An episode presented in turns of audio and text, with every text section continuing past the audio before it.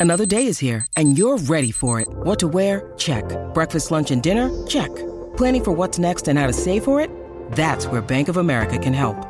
For your financial to-dos, Bank of America has experts ready to help get you closer to your goals. Get started at one of our local financial centers or 24-7 in our mobile banking app. Find a location near you at bankofamerica.com slash talk to us. What would you like the power to do? Mobile banking requires downloading the app and is only available for select devices. Message and data rates may apply. Bank of America and a member FDIC.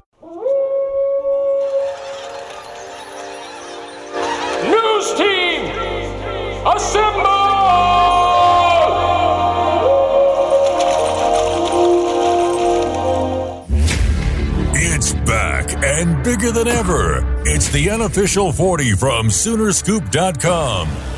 Now, here's the entire Sooner Scoop crew Carey, Josh, Eddie, and Bob. All right, we are back. It is time for another edition of the unofficial 40 podcast. Almost the entire crew is here. Bob is on vacation, yes, I'm acutely aware. I heard it. Uh, everybody's always been hounding me about it. I definitely heard that George is not on the the intro on that. It was, in my, is- ma- it was in my mailbag this week. I got a question about Did it. you really? I And think you need to prove your worth before we Well, just let you in. I said, I not only do I need to prove my worth, but uh, it's kind of like I'm a surprise guest every week, so I kind of like it. You're a reoccurring surprise guest, though. Yeah. Yes, recurring surprise guest. Uh, anyway, George Stoy is here. Eddie Radosevich is here. Josh uh, McCuistion is almost introduce you as Josh Heupel because that's been so much talk lately. Um, but no, Josh is here. It's a very big week and weekend. Uh, there's a lot of camps going on, kind of a private invite kind of deal. Uh, so we're not going to be in there. But uh, yeah, I mean, I guess you know we should start there. Um, but No, we're good. I was just saying, turn my headphones up a little bit. okay, there we go. up. There we go. Yeah, we're good now. There you go. We're good. So, uh, anyway, there was something George you were talking about, and I said that's a pod topic that we need to save. Oh, we were talking about sake and uh, Sapporo and how it pairs with uh, sushi. Well, yeah, my Oh. my contention being that you know, like You're uh, a sushi eater, Josh. Huge. I, I and I like it with sake. That is generally my go-to. Cold or hot, though? I'm usually a hot guy. Yeah. Um, now I will say I have one weird thing because I'm not a big drinker with my food. I don't really like to do that. But a long time ago, I kind of got into the Big Lebowski and sushi at the same time. And so I have a weird mental connection with uh, White Russians and sushi. So that's a weird thing that I do sometimes. That is one of the strangest things I've ever heard. You, you'll get a white Russian with sushi.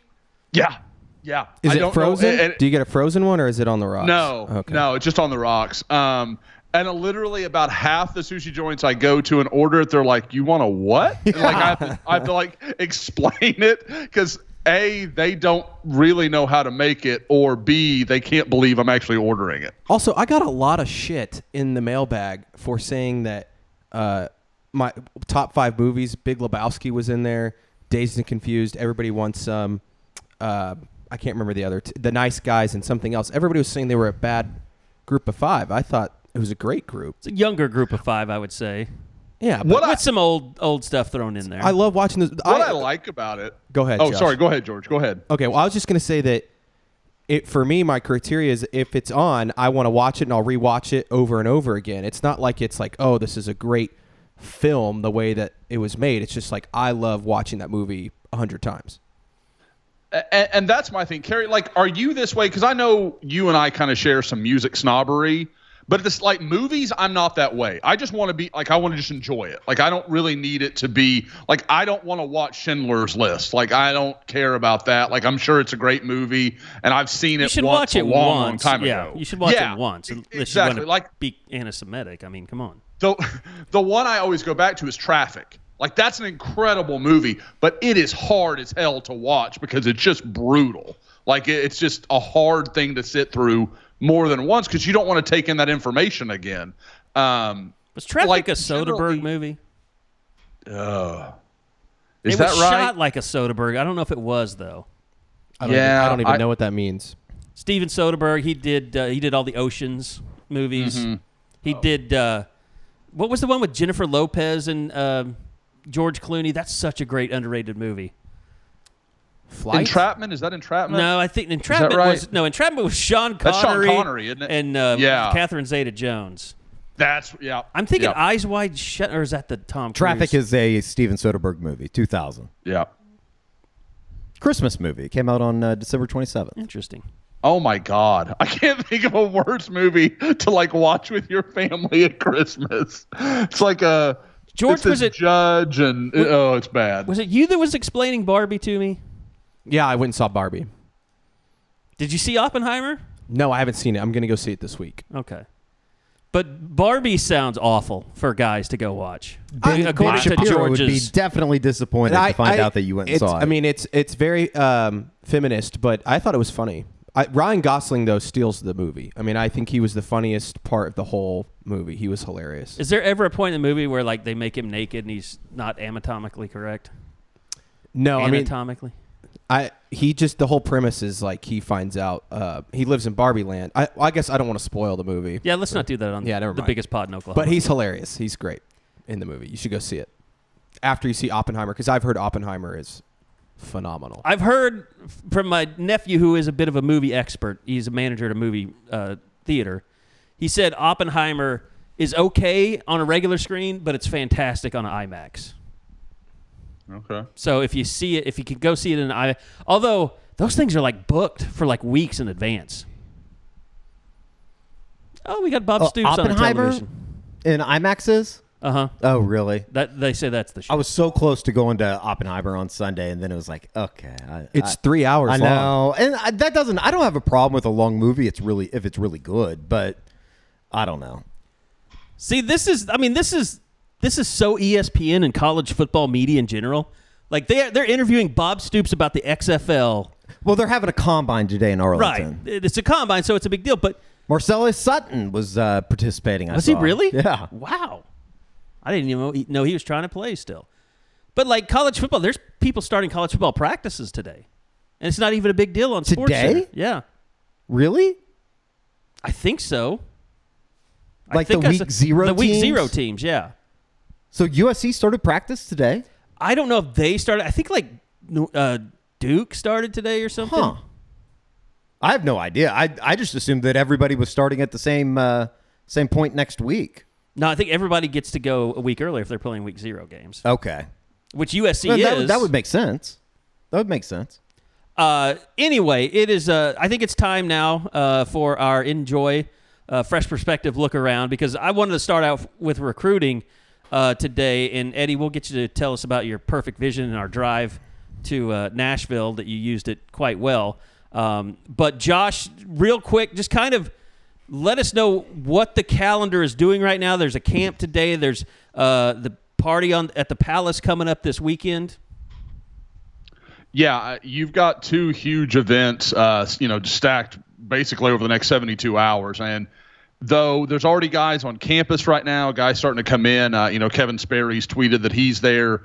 Uh, we've had the first offer of the day go out to Abdul Sanders, a linebacker from Mater Dei uh, in Orange County in California. So they are very active. But I mean, the visitor list for this thing is today is massive. I mean, some of the really elite players from this region. Some guys, I mean, there are, I think I've got about 35 guys confirmed, um, and th- these are almost unanimously guys holding offers. A lot of four stars, a lot of on 300 type guys. I mean, really top end type prospects. So that's a big one. I think the party at the Palace is going to be interesting because it's not the the name event like it was last year, where you had the David Hicks and Colton Vasek and Makari Vickers and all these guys. I don't know that it's going to be that big. I think you, but you may see a lot of guys be able to get a lot of attention, like namely Danny Okoye and Grant Bricks, uh, two of Oklahoma's more important recruits, in my opinion, that maybe I don't think enough people talk about. But I, I think they're going to get a lot of focus, and there'll be plenty of other guys there. But I, I do think, you know, I've had some people ask me, you know, what are the commitments going to look like? If we're talking in a month and there are, you know, between 24 and 25 classes, if there are seven, eight commitments, it wouldn't surprise me. I mean, I, I think it's going to be a very busy three or four weeks here in, uh, you know, kind of on Oklahoma's commitment list.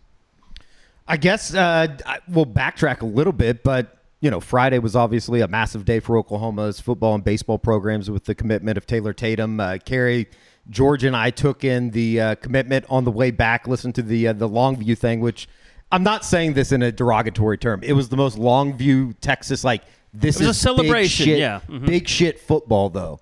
Like the, I thought the production and everything that Yeah. we listened to on the stream was excellent. I mean, it, it was impressive uh, to listen to. But obviously, being in the SEC played an important role in uh, you know getting the number one running back in the country to commit, and uh, it, it's kind of exciting. It felt like it had been a long while since there was that much celebration over a commitment, and obviously, when you go head to head with USC, it's going to be like that. Back to the Longview production.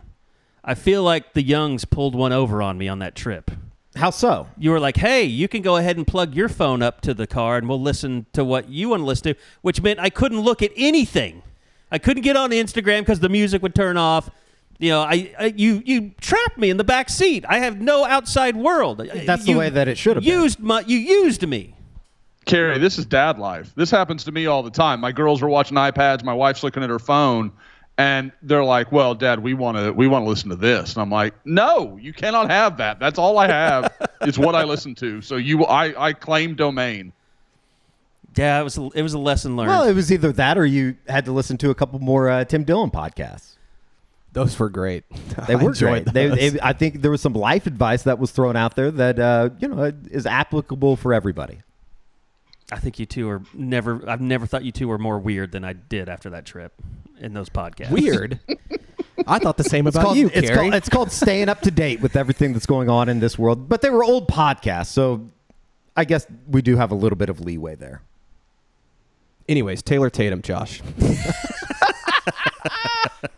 Uh, now, you know, like I said, I, I did think it was interesting, kind of like what you guys were saying. Like, it was such a celebration of Longview High School football. And I think there's probably a lot of OU fans who are like, I didn't know it was a big deal like this. I mean, Longview is a big, big deal. They've, they've produced a lot of guys.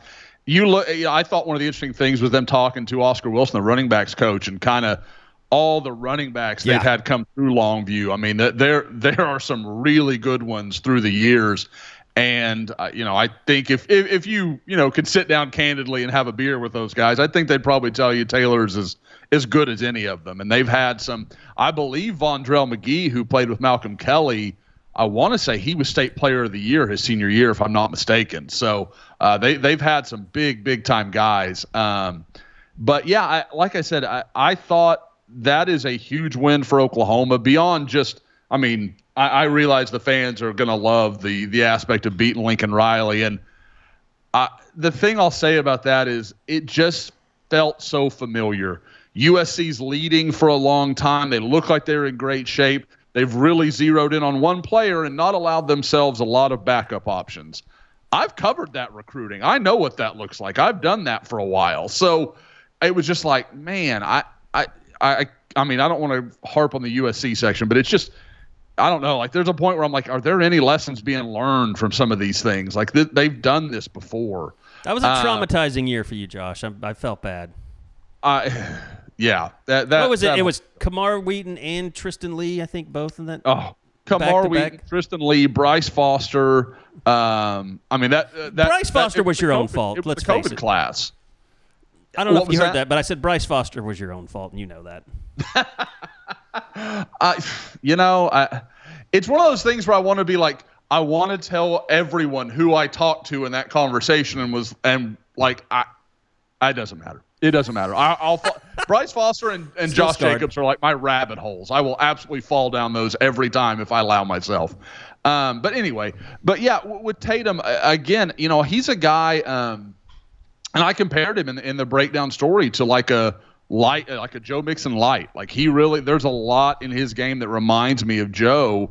Uh, from the way he moves, the way he's a very skilled receiver. I mean, they line him up in the slot. I know they talked about it in, in that Longview uh, presentation, but uh, they do a lot of stuff with him, and I think he's he is a near ideal fit for what Oklahoma wants to do at running back with his size and, like I said, that ability as a receiver. But he's also just a gifted runner. I mean, he he really is a a top shelf tailback, and then you think of all that he brings in baseball as well. I mean, he's just a huge win for Oklahoma's athletic department, honestly.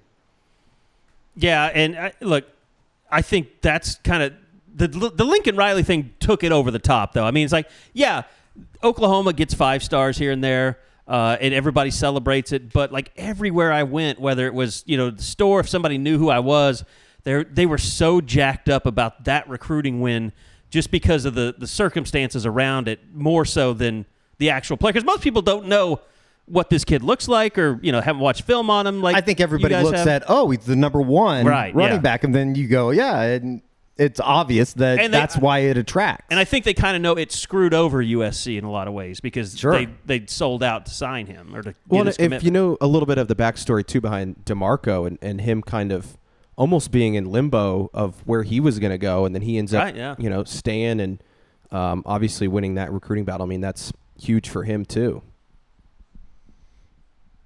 Yeah, I mean, like you said, I mean, and Josh, maybe you can speak to this better than anybody, um, but it, it did feel like he just got left behind. But I remember he and Cale really sucked it up, did everything they could to, you know, work hard to, to keep that recruiting class together until Brent got there.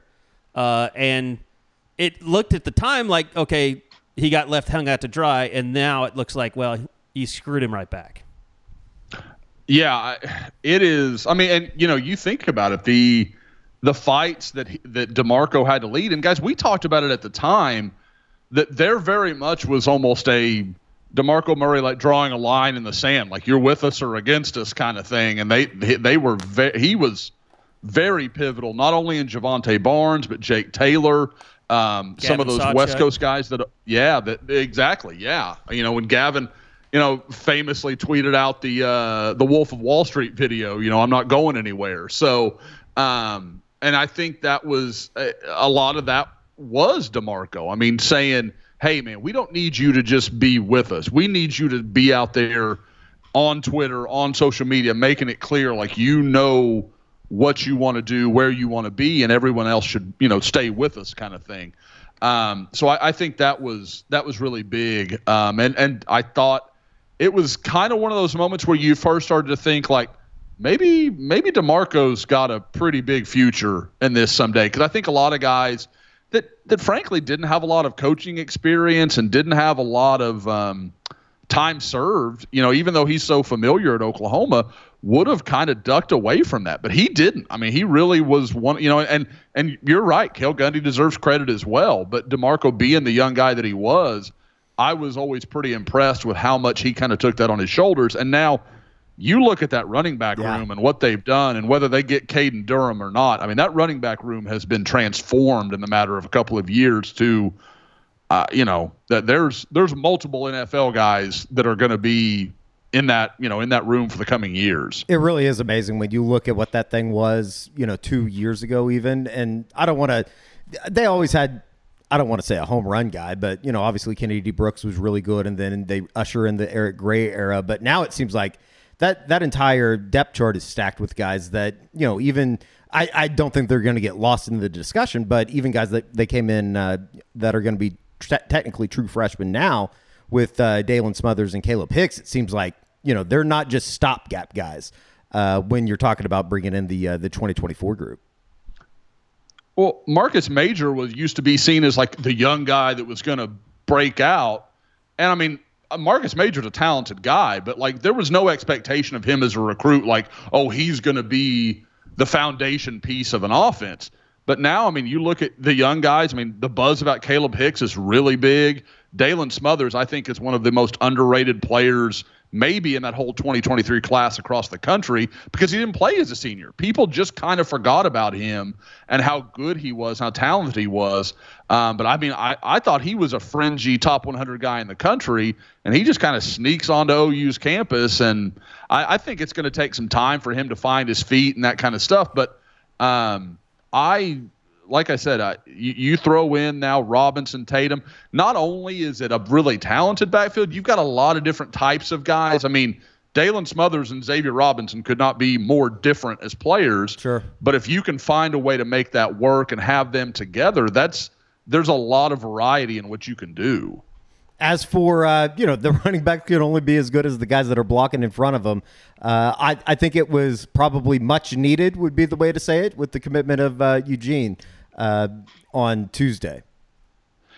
Yeah, that's one, you know, just to calm everybody down a little bit. Um, you know, I, I, know there's a lot of angst over Bill Bedenbaugh and, and what's going on with offensive line recruiting. And uh, this morning's woke, we had something on Michael Fasusi, who's a fringy five star in the 2025 class. And I can tell you, Oklahoma's as good a shape with him as anybody's gonna be. I mean, like they they are right there. That was the first time his family got to go, so they impressed him as well. But but to Eugene Brooks, this is a guy that you know you look through the years of the guys that Bill has had some success with. There's some element of these guys, like the he's probably 15 pounds heavier than he should be right now. He's carrying some bad weight. At times, you can see it on tape that he doesn't move like he should because of it. But you get him here, you let him work with Jerry Schmidt. He, you know, that kind of transforms his body. He's a good athlete. Like I can watch him on tape. He bends at the knee. He can move laterally in pass protection. Like th- there's some stuff there that I like. Um, but uh, again, he's nowhere near a finished product. I, I get why he kind of is ranked where he is. But there is stuff that if you have the right strength and conditioning guy, you have a coach who can teach you technically, I, I don't think there's any reason to believe that BJ Brooks can't be a really good player. And you look at his offer list, guys. I mean, you can say whatever you want to about his ranking because I hear OU fans all the time. Well, look at the offer list. His offer list is Texas, USC, Georgia, Texas A&M, like a bunch of big time schools. Now, I'm not telling you they were all there at the end. They weren't. That, that's that's not what I'm saying. I'm just saying those schools thought enough of him to offer him. There is talent there. Now it's about whether Oklahoma can kind of kind of get that out of him because this class, I, I think we can all accept, is going to be a bit of a developmental group. They they need these guys to pan out. and They need Schmidt and Bedenbaugh to be the kind of guys that we all think they are and can find talent where maybe others missed on it. I uh, were you talking about Eugene Brooks just there? Mm-hmm. Okay. Mm-hmm. Just, I, I zoned out a little bit, maybe. Hey, it's not just me. It happens to others too. That's exciting, you know. Got a lot of stuff going on. George is busy Ah, yeah. eating all the chicken, so we have a fly. And the uh, sopapillas. You got mad about that. God, George, like There was almost a, I uh, a one mental breakdown. Sopapilla, and you ate you ate like eight of them. I mean, I don't ate need them. I'm fat. I don't need them. And they were they were the You did small me a ones. They were like all the little bite sized mini ones. sopapillas. Yeah. They were, they Oh. were delicious. Josh didn't even See- pay for this. I paid for this. this is what's going to be this is why the youtube stuff is going to be amazing because people don't see this like they like Just they a don't table full of fuzzies and, and George just downing it all. Well and the funniest thing and it's it's stuff that i didn't even realize until we started doing some of this uh you know over video is like the guys will set me up for a question knowing i'm going to talk for two and a half damn minutes and then they're like eating or drinking or checking their phones like there's no interest in what I've got to say. It's just presenting it to everybody else. So I, I'm I'm anxious to see, you know, that everybody that the fans are the people that actually care about me, and that's important to me. So you know, We really need to televise the Zooms where Josh is giving us the updates on recruiting every week and how we, you know, we get it all there first. Sure. Oh, replay. absolutely. Yeah, this is this is secondary. We we've talked about all this at least twice already. Um, okay, so let's move on to uh, Party at the Palace because we kind of just glossed over that. Like, this is more of an event for younger players, right? This is almost like a, a, a new type of junior day. Now, well, it depends. Okay, are you flipping? So the party at the palace is on Friday. If you're Right, talking right. about what's going on today, that's the Sooners under the sun thing or under the stars. I think is and what that's they're the calling it. younger younger players. No, yeah, this- that's the that's yeah. the younger event. Okay. Today is the younger. So the Party at the Palace stars. really, I mean, could they get commitments out of that? Yeah, uh, actually, uh, in this morning's woke, I put in a prediction that Oklahoma is going to get the the second quarterback they've clearly been chasing in this 2024 class, and the Brendan Zurbrugg kid from uh, Alliance, Ohio. Um, a uh, you know a quarterback that God and in woke it really broke it down. I, I was kind of going over it because I kept trying to find a way. And George, you know, you'll and Eddie, I mean, all of you guys, you'll relate to this. Sometimes when you're trying to make it fit in the way we need to write these stories, it's really tough to make repetitive statements, like make it clear what you're saying and not have it sound like just a rote thing. And I was like, all right, let me put it in like a bullet point type of thing. So this kid, he gets a Syracuse offer on June 7th. It's- he it's gets an a active Northwestern summer. offer Yes, on June 14th, as he's leaving to go to his Syracuse official visit where he is planning to commit, he gets his Northwestern offer. Like I, I got the impression he was like on his way to the airport because the Northwestern quarterback decommitted and it opened up their spot, so they go after him. Well, he goes to Syracuse, he commits while he's there. Then he comes back, and Northwestern eventually just kind of wears him down. He goes and takes a trip. He commits there on June 26th. So this has all happened in like less than three weeks. Two weeks later, Northwestern fires Pat Fitzgerald. And then about a week after that, Oklahoma offers him on June 18th. So it's just been a nuts summer for this kid. Um, and just kind of every time he thought he had landed somewhere safe, something else happened. So um, I, I really, though, I think this is clearly something that Jeff Lebby wanted to get done. I mean, they they pursued Samaj Jones. Uh, there is, you know, another quarterback that may be on campus this weekend, Trevor Jones, kid from Florida, um, or is it Jackson? I might I, I might have just messed up his name because of the Samaj thing. So, um, but there is. Uh, there's no question. This is someone that Trevor Jackson. I apologize. Um, he's to add insult. He's from Jones High School. I was like, where am I getting Jones from? That's what it is. But um, anyway, there is there's a possibility he'll be on campus. I just think it feels like to me Zurbrugg is the guy they've kind of zeroed in on as a guy that would be a good.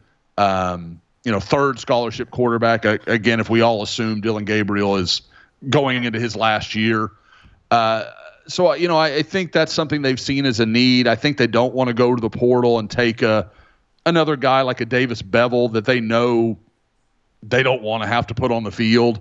So this is a guy that uh, again had offers from Dino Babers at Syracuse. Northwestern was pursuing him. I mean, he has some pedigree, and you watch him on tape. I, there's some stuff to like there. So again, I think he is a um, he's an interesting one that'll be there. Devon Mitchell getting him on campus for the first time since his commitment.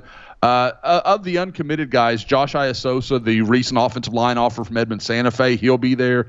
I mentioned Danny Okoye earlier. Michael Patterson McDonald is expected to be there. Um, but I know people are going to focus on well, why isn't David Stone there? Why isn't Williams Nwaneri there? There's there's reasons for all. I mean, David Stone's gone back to Florida for IMG. Their camp had started, um, so he's going through all of that stuff. Are we are we Nwaneri- currently are we currently going through a David Stone meltdown on OU Twitter right now?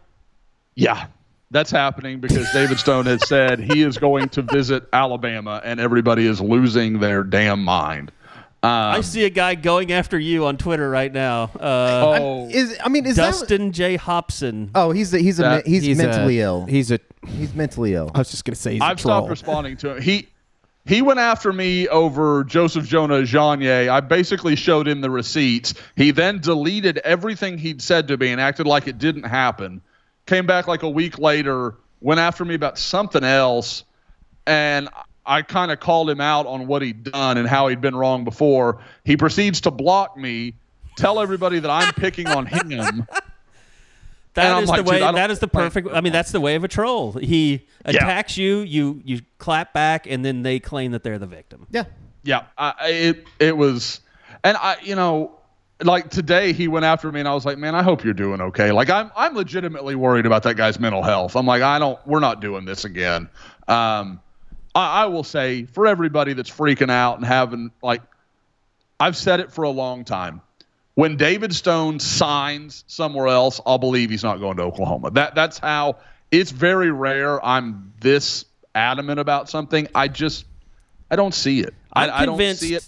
David Stone spends a lot of his time looking at on three evaluations, knowing that he needs Hmm. to get his followers up to such and such level. I was just about to Mm-hmm. say he seems like a kid that just likes to be recruited.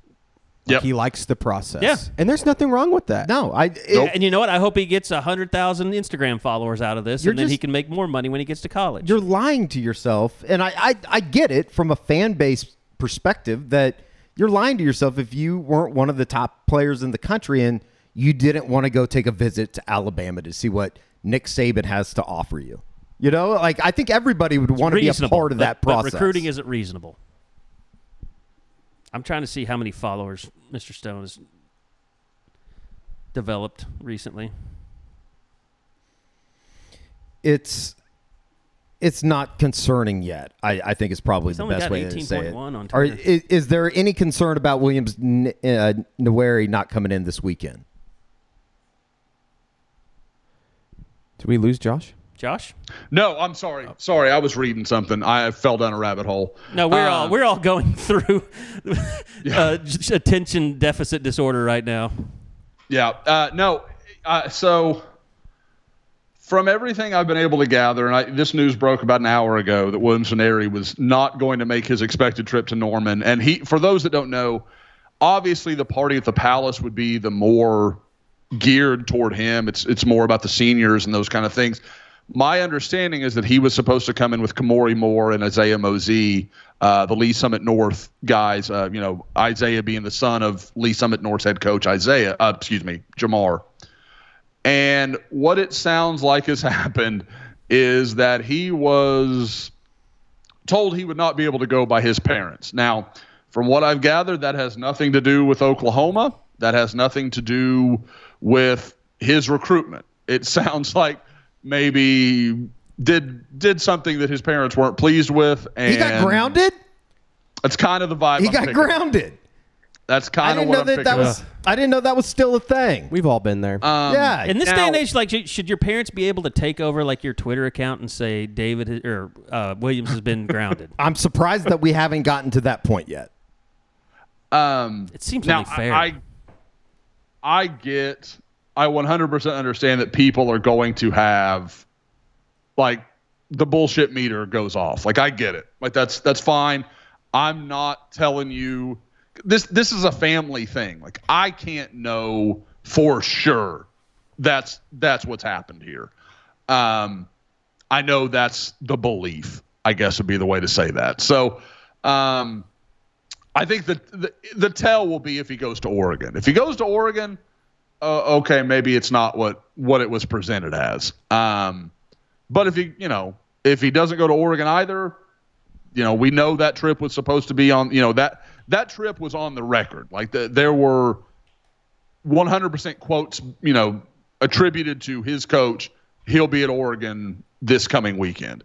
If he doesn't make that trip either, okay, then clearly something happened to change the plan. Um, so we'll see. But I mean, have I heard anything that changes where I know? I, I would almost say the opposite. Like I feel like Oklahoma's picked up a little momentum here over the last week, maybe f- five days, something like that. So it's and it's it's so hard with him because nothing's concrete. Like you don't hear anything. There's some guys I'm like I hear enough to feel good about what I'm saying. With Williams, uh, if it's Georgia, OU, or Missouri, I'm not going to be shocked. I think it's Oklahoma. I think that's what he wants to do, but I'm not 100% by any stretch of the imagination. So You know what I think we need right now? We need someone with perfect vision to see into the future. I think that person is Eddie Radosevich. Uh, tell us about uh, your perfect vision and whether or not it allows you to see if a kid's going to commit to Oklahoma or not. Well, I, not yet. I think I got to go back in for a recorrective uh, procedure for that to happen. But I was able to see through the uh, the the S storm that was. Oh, my God. The rainstorms that hit us in Memphis and Jonesboro on the way back from Nashville, and it was because of NJoy Vision, which is the best laser vision center in Oklahoma City. Not even close. The combination of mind blowing technology, experienced eyeball surgeons, and exceptional patient care was life changing for me. What they're doing, Gary, is for the unofficial 40 listener. They're giving $400 off of LASIK. You can go to enjoywithme.com. That is the letter N, J O Y, with me.com. Use promo code U40. It's for the unofficial 40 listener. $400 off LASIK. You'll be able to see probably better than anybody that sits around you at the ball game. And then that's when you get the opportunity to bitch and complain about how Jeff Lebby's calling the game because you can see better than he can from upstairs. And maybe Jeff Levy needs it. Just go to enjoyvisionwithme.com. Jeff, just hit us up. We'll uh, we'll get you taken care of. Um, I'll personally do it. okay. They, so let, they let me go in and do surgeries every other Friday. And what I, what they don't know is is I've been taking Valiums from the uh, the stockpile. You were giving them a get. placebo, yet you were taking the real Valium. and I that, that's how doctors are supposed to do it. That's how my friend uh, Tommy Tuesday does it at, at the hospital that he works at. Uh, I'm sorry, Josh. I cut you off, and I know everybody's going to be like, "Damn it, Carey won't let Josh talk recruiting because of the ads." Uh, no, no. It, it, like I said, it, it's with Williams. I still feel good about where where everything is. Like it's it's kind of one of those things where everybody's hearing slightly different stuff. Like if you talk to Missouri sources or you talk to Georgia sources or Oregon or whoever, but the constant is Oklahoma. Like that's the one. Really, the only point was like a week ago. You started hearing Georgia sources saying they thought it was Georgia and Missouri, but that's the only point in time when I've heard it's not Oklahoma and X. So Missouri thinks it's Oklahoma. Georgia thinks it's Georgia and Oklahoma with kind of Missouri in there as well. Oregon just doesn't really think they have a chance. So I think they're kind of I think people are like, well, Oregon thinks it's this. I think Oregon's just reading what everybody else is doing because they know they're kind of on the outside looking in. When I talk to Oklahoma sources, it's not as definitive by any stretch of the imagination, but it almost feels like we don't want to jinx it. We don't want to jinx it because I we talked about this a couple pods ago. After last year, I think there is a real gun shyness to like we're not we're not gonna get too cocky here, like because they they knew they had David Hicks. They knew. I mean, they had Colton Vasek. Like they've been burned, and so they're just like, let's just see how this goes. But again, I I think they know they have the best relationship. They have a connection to every level. I mean, like their his family is very comfortable with Oklahoma. Obviously, Jamar Mozee has a really good relationship with Oklahoma and Brent Venables. Um, you know, you look at uh, you know his friendship with Cayden Green, his relationship with Isaiah Mozee and Kamari Moore. I mean, there there's a very real world where his sophomore year at Oklahoma, he's playing with four of his high school teammates. Like that's not that's not something that you can overlook, and I think it's meaningful. And on top of everything else, I don't think anybody's matching what Missouri's doing in NIL because I keep hearing that bag is large, but I don't think Oklahoma's that far off the pace. Um, If I, anybody I can screw it up. Drinkwitz can do it. Can screw it up. yeah, um, I just I you know with all that's going on there, um, you know talking to some kids around Missouri that are you know fellow big time recruits. There's this feeling of like we like Missouri, but we don't know if that staff's going to be there. Right. And so I, I think that is something that's weighing on him a little bit too. Like I said, I I just find the fewest holes in Oklahoma's pitch, and you know, again, Let me- Georgia. Let me ask you this, Uh, Josh. go like, you mentioned Oregon a lot here, and they're in limbo Yeah. with their conference. Like, is this the first time that you think you you're kind of hearing that SEC juice play a factor for Oklahoma with national recruits? I mean, I know Tatum announced that the SEC was a big part of you Jaden Jackson a couple Jaden weeks Jackson, ago. Yeah, but with the big dogs that they're fighting Georgia tooth and nail, and Alabama, and, and all these other schools, like Oklahoma can really. I mean, they can they can put their chest out a little bit right now in regards to that. They can. And then you throw in also that these guys get to come in and be the ones that, you know, you guys get to write the story of OU and the SEC. Like you're you're going to be on the very first SEC Oklahoma team. It's not oh, you're another I mean, and no offense to Georgia. I I, I would completely understand if Williams Nwaneri chose Georgia. Like I get it.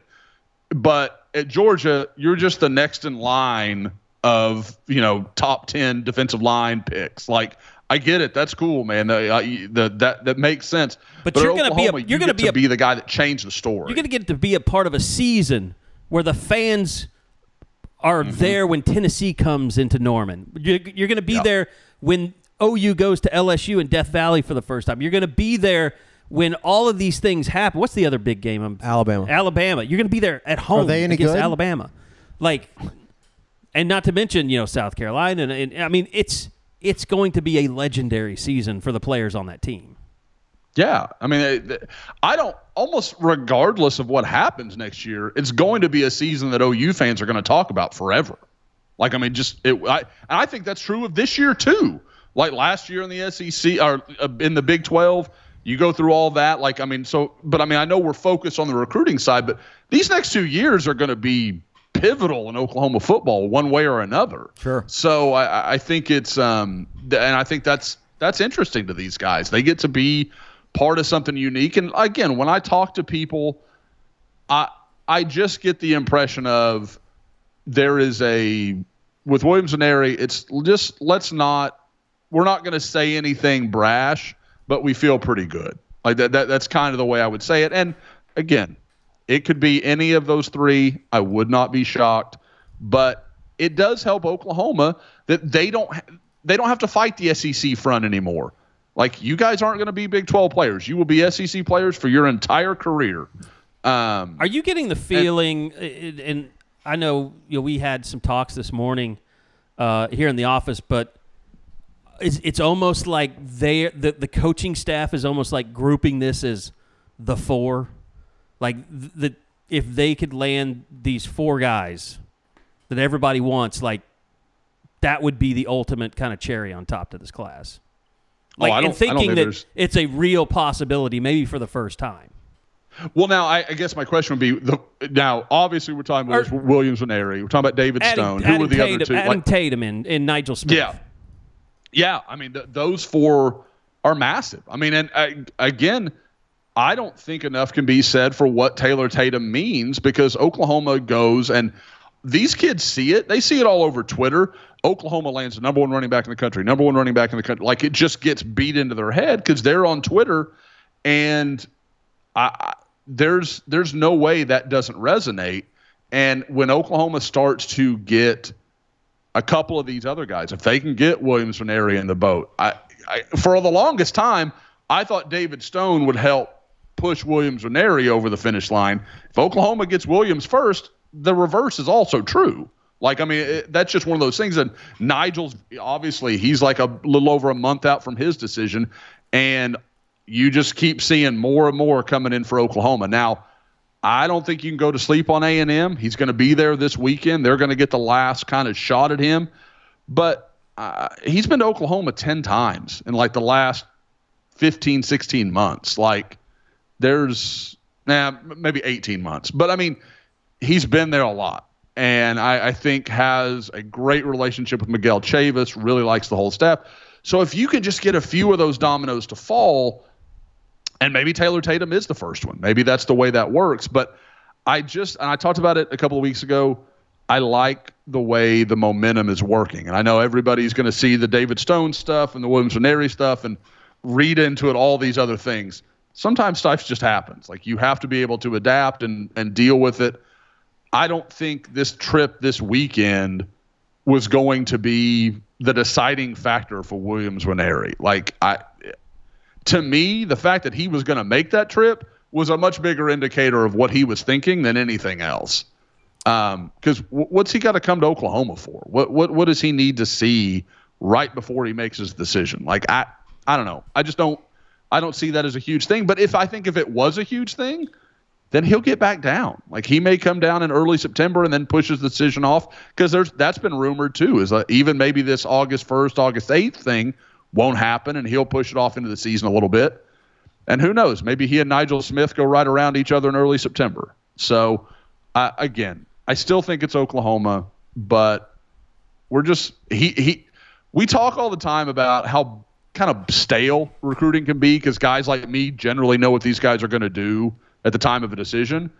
He's genuinely fun. Like I, I, I am not certain of what Williams Nwaneri is going to do, and that's kind of exciting. Like we all get to just follow this and see what happens, and of course we'll we'll keep tracking it, and maybe I'll be more confident closer to the finish line. But um, but right now I, I think it's OU, but there are other options that are completely possible. We mentioned the uh, trip to uh, Baton Rouge. Um, we don't want you to wait till 2024 to get that uh, New Orleans uh, flair because we want you to go to primeshrimp.com, P R I M E, shrimp.com, uh, and get that New Orleans, Louisiana feel. Uh, get your signature season, uh, get the New Orleans style barbecue shrimp, get the, uh, uh, the signature Cajun season, the uh, also the Louisiana boil Cajun shrimp. Get it all. I mean, here's the thing: use this promo code uh, U40, and you will get 25% off your entire order of $50 and more. If you want to go more classic, the lemon and cracked pepper shrimp is there for the taking. Also, French quarter Alfredo. It's uh, Alfredo with a little zing to it. Uh, garlic herb butter shrimp. I mean, just go to the website, primeshrimp.com. Pick what you like. New uh, single serving restaurant quality meals in under 10 minutes. Just put those things in boiling water straight from the freezer. Uh, and I mean, George would be, it would be the night of his life. Uh, he likes shrimp so much. So uh, go primeshrimp.com, use that promo code U40, 25% off your entire order of $50 or more. Just go. Go do it. All right. Um, George got very excited during that live read. I love shrimp. Big shrimp. You guy. hear that, Prime Shrimp? The last time that George told me this was going to be the night of his life, I was trying to get him on Broadway at some point. Hey, we had a good time on Broadway. It was a good time. It was a great time. And nothing happened that was negative at all. No. I don't think anything did. Am I missing I something? thought we weren't allowed to talk about this on the pod. Oh no, we just had a fun time. It's all good. all part of the night. Yeah. I mean, I we had we were out till we had some great said your quesadillas with Eric ba- with Eric Bailey. You said your parents would get mad about the hooker stuff. She's dead. Who cares? Uh, no, um, Mr. and Mrs. Stoia, there was no hookers. We're just trying to get him in trouble. We're going to do that every pod from now on. I mean, there was one, and she was a lovely lady, but she just stopped breathing during the middle of the night. I think it was fentanyl. Nothing that we did.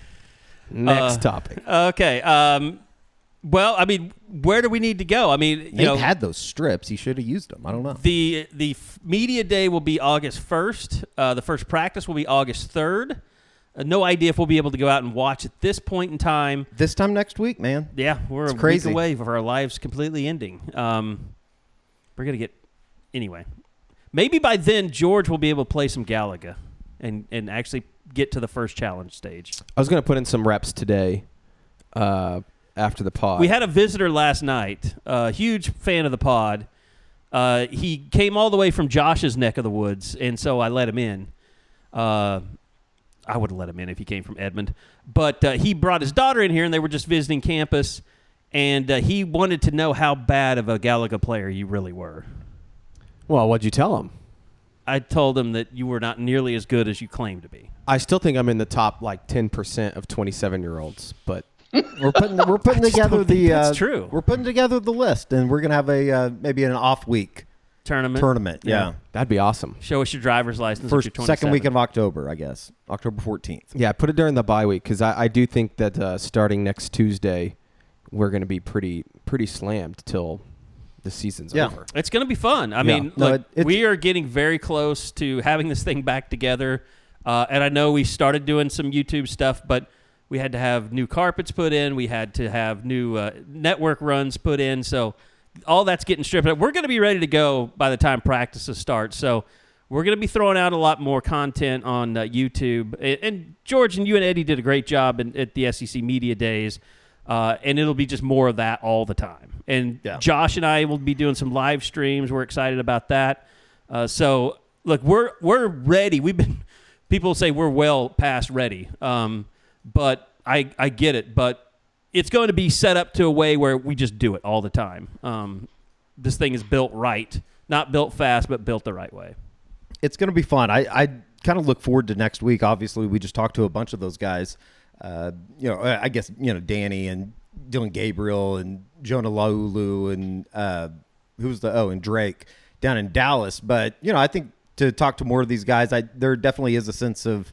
I don't know if urgency is the right thing to say, but there is definitely a sense of I, I feel like everybody feels they're in a better spot than they were a year ago. Obviously, for those you know all the reasons that have been laid out there uh, just with nothing being new i guess as far as a first year goes and uh, it's going to be really interesting to see what kind of jump these guys make. Uh, you know obviously I don't, I don't know how much you're going to be able to tell in those first couple weeks of the season obviously with the uh, the non-con schedule kind of being what it is. But at the same time i do think that there is a sense of excitement around the program right now that i can't remember in a long time just because of the SEC move coming up in a year, and then obviously everything that goes into this year. I, you know, I, you wrote a great article this morning, George, about Dillon Gabriel and what they need to do better on third and fourth down. Some of those numbers were just, it was, it was kind of mind blowing that they were so bad, but yet at the same time, offensively, if you look at the whole, they were they did have a lot of really good moments this year. Yeah, uh, Dillon Gabriel ranked last in the Big 12 in fourth down conversions when throwing the ball, um, which, I mean, you guys saw that firsthand. I know, Eddie, you, you talked about remembering some of the plays. I think it was he was one for seven on, on those fourth down plays. Um, you know, he was also below average on third down conversions, uh, third down completion percentage. Uh, he was towards the bottom of the league. So, yeah, and, and Dillon talked about that at Big 12 Media Days. And that's what's always interesting. Like, Big 12 Media Days, you can ask specific questions, but it's generally a, a, big picture type type of deal, talking about the season ahead. Whereas next week, getting to know some of the other guys, like I'm sure we'll get to hear from maybe a Konnor Near and some of the other guys that have transferred in, McCullough, and you know I got hammered on the board uh, this week for putting out my projected starters. And so some of those storylines of guys it wasn't competing- boring at least. No, no. I think- maybe A lot of people read it, but a lot of people uh, disagreed with some of the. I'm just saying it wasn't like you didn't go chalk the entire way. You No, kinda put yeah, in some stuff that made people say, "Why would you say that?" Right. Yeah. Um, you know, I, I project Konnor Near as a starter, and I'm kind of working on a story about him. It sounds like they really like him. Um, you know, coming in from Ferris State, I, I think that he could compete for a starting job. Uh, the offensive line is going to be interesting to see how it plays out. I think you could make an argument for f- like four different guys at the guard spots.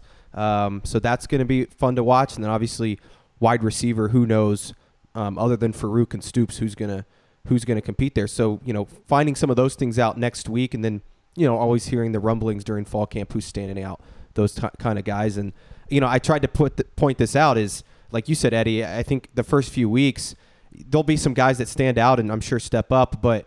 Uh, it's really not till you know that Iowa State game or even the Texas game that we're going to really know kind of what this thing I think looks like. And it's most interesting too because you look at what they have going into this year, and it's just hard for me to think that they're going to be able to make the jump that everybody hopes that they'd make if you're not getting contributions from almost damn near every one of these transfer portal guys. I mean, they, and that's something that you know I think Brenda's talked about quite a bit, and the uh, kind of the ideology and how they recruited some of these guys to get them to campus. Uh, it's basically a pitch that not only can you come in and help, but you're going to come in and help immediately. And they need these guys, especially on the defensive side of the ball, in my mind, on the defensive line, uh, whether it be a Rondell Bothroyd or a Trace Ford, uh, Jacob Lacey, Da'Jon Terry. J- yeah, DJ Terry. Seems like he was uh, one of those guys that was talked about quite a bit at Big 12 Media Day from Jonah Laulu as well as Danny Stutsman.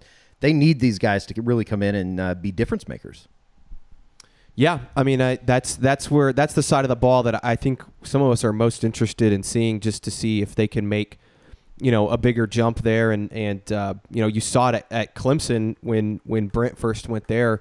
They weren't great his first year there, and then they made a huge jump his second year and an even bigger jump his third year. So what does that look like? And and again, Brent talked a lot about that at Big 12 Media Days. So hearing from him again next week uh, is going to be interesting. Like I, I, there's a lot of position battles. I mean, you could even say safety. You know, can Peyton Bowen be a guy that competes for a starting spot? Sure. What does Reggie Pearson look like? They have a lot of depth there. Uh, you know, linebacker. I, I really think that you know Kobie McKinzie, Jaren Kanak are, are super talented, but can Konnor Near, a guy that has played a lot of college football, uh, maybe not at the Division One level, but at a high level at, on D two, win two national championships at that level. Can he compete?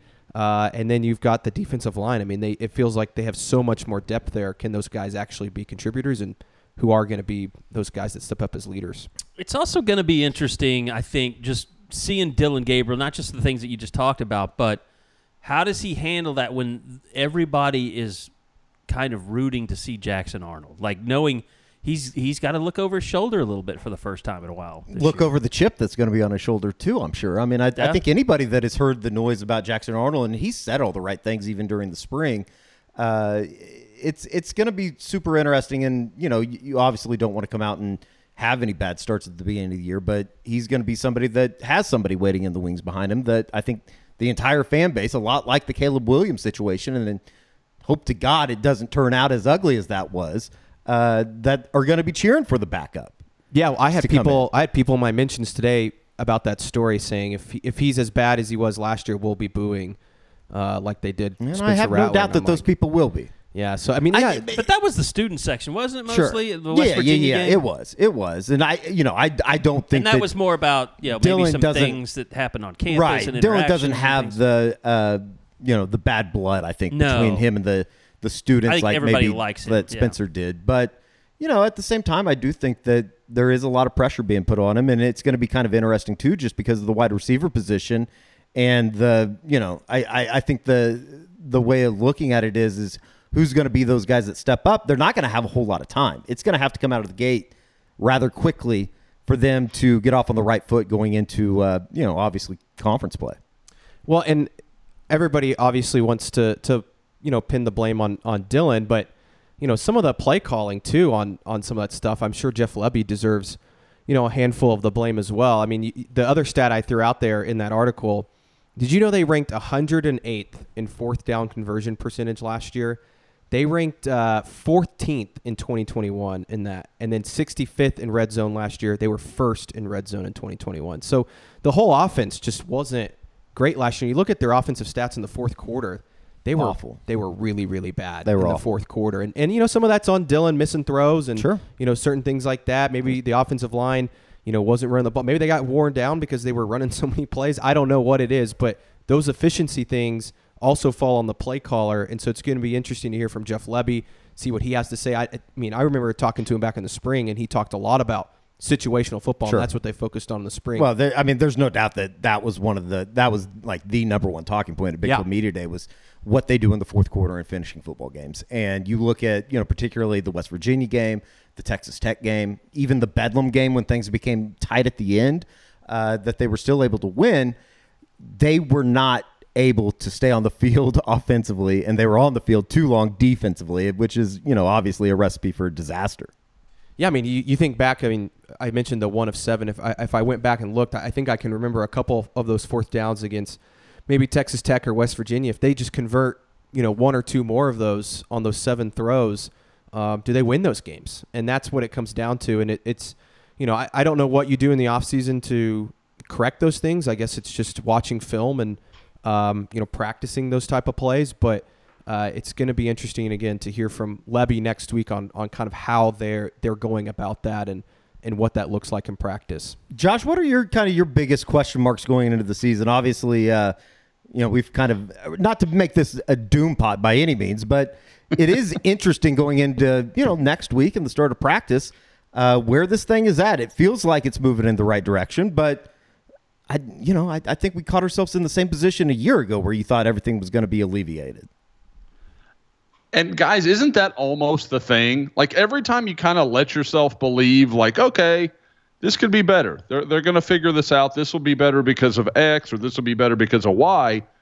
You're like, well, what about last year? Sure. Like it's just like this little thing in the back of your brain you can't ever get out. Well, and you you fall, you fall back on the idea too of like the cover three guys that I was listening to uh, on the way down here today. They're doing Big Twelve projections and the over unders for teams, and everybody looks at the OU and the the six and seven record a year ago and just like, there's no way they can be that bad, right? Like, there's truly no way. And then when you look at the games, it really is like four or five handful of plays that were the factors in a lot of those games that they lost.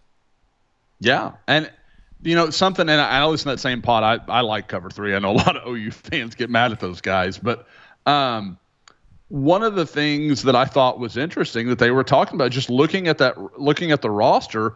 There's a lot of guys that we, because we're around it every day, and you know, I covered these guys recruiting, and you guys are sitting there going to practices. Like you have a better feel for it than they do nationally. But at the same time, when you look at this roster, who are those guys that you're like, absolutely, that guy makes plays that 90% of college football can't make? How many of those guys does OU have on its roster? I don't know. Like Tyler Guyton, okay, I can get there. Um, Dasan McCullough, maybe. Like I, I just I think there's a lot of really good players, but the guys that are going to push OU to that next level, I don't know. Like I don't know if I'm ready to buy that. Now, again, they don't have to go there this year. You go 9 and 3 against this schedule. I'll say it again and again. Anything less than 9 and 3 is a massive disappointment. Yeah. Like I I'll, I'll say that and I'll own it at the end of the year. Like I that's fine. I mean, unless Dillon Gabriel, Jackson Arnold and half the starters get hurt, Oklahoma should beat at least 9 teams on this schedule. It just should. And if they didn't go 6 and 7 last year, we'd be talking about this as a playoff team Sure. because of how this and it's not that I think they're that talented. the schedule is so good and so favorable. They need to go in there and handle business, and they don't. You know, they don't have to face Kansas State. They don't have to mess with Texas Tech. All these schools that have given them trouble, they just get to go past. And I, It- I don't know. I I think on both sides of the ball, I worry about playmaking. Just overall big plays, making life easy for yourself. I don't know how many of those guys I'm ready to believe are ready to be those kind of difference makers. and Josh, I think that's the scary thing because it's it's like you want to believe in some of these guys, and maybe maybe a Petaway becomes a superstar. Who knows, right? Like maybe he becomes that guy we're talking about, or an Andrell Anthony. But they just have so many guys. It feels like on both sides of the ball that you're like, I think he's going to be a really good player, but we haven't seen it either in an OU uniform or just on a consistent basis. I mean, Billy Bowman, right? You would we all think that he can be a, a great football player, but can he stay on the field? Can he can he stay healthy? Can he be a consistent player? Danny Stutsman, right? I think he could be a great playmaker, but can he do it on a consistent down to down, play to play basis? That's the thing that you want to see from a lot of these guys is consistency. And that's where you get into the growth and being in the second year, and you go, okay, well, maybe the first year there was a lot to learn. There was a lot of uh, stuff, not even on the field, that they had to get used to. Uh, you know, whether it be getting in the film room, learning the defense, knowing where they need to be, uh, and you know, I, I think that that's where you like fall back on this idea too. That even when I was doing uh, like media row radio hits in uh, Nashville with the SEC guys, it's like, you know, what do you expect from Oklahoma this year? And it's like, well, I mean, Vegas has the over under right now at nine and a half, and it would be supremely disappointing if they didn't get to nine, if they didn't get to 10. And I think there was a little bit of shock when you look at the record and they're, you know, coming off of a six and seven season when you just look at box scores or you look at the way you don't know how they lost those games last year.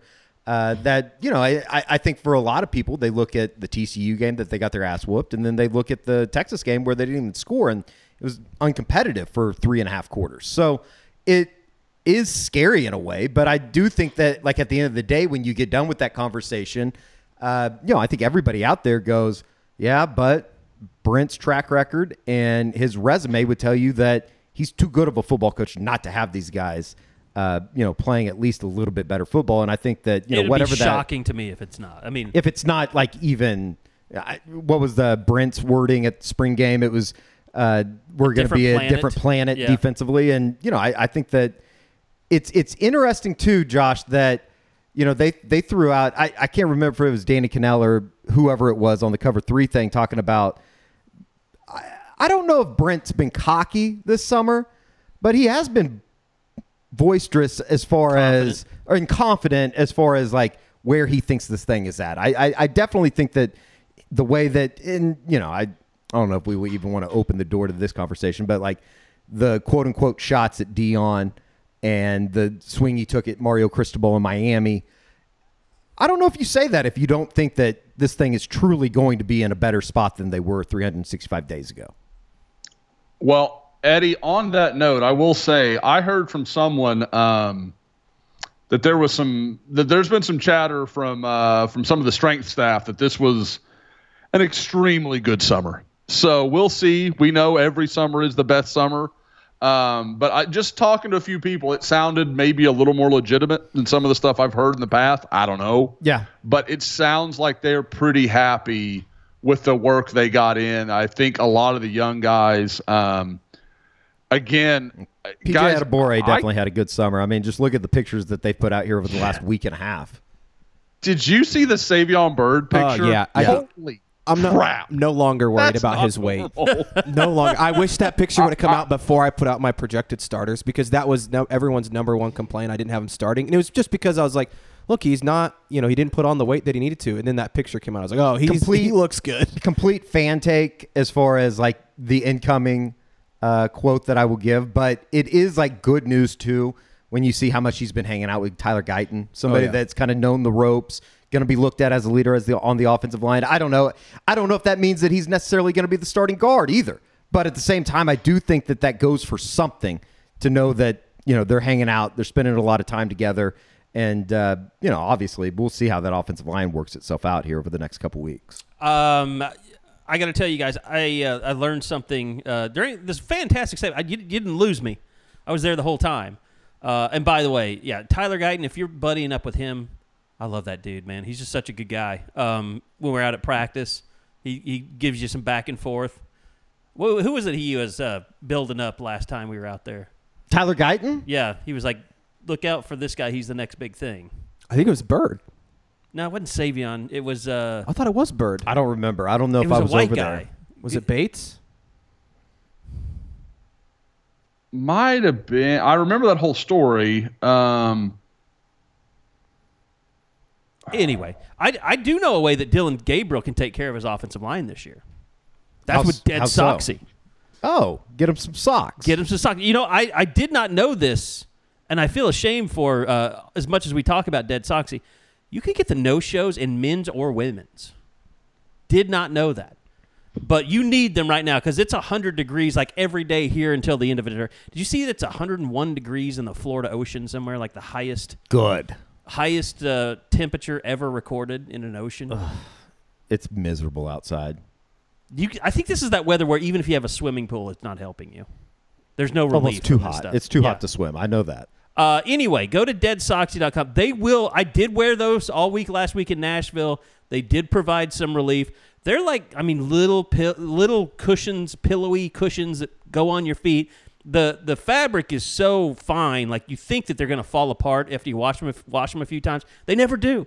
But you need more. You need more. Uh, go get the six pack. Uh, they've got those going. That's what. That's my recommendation right now. Go get the multi packs.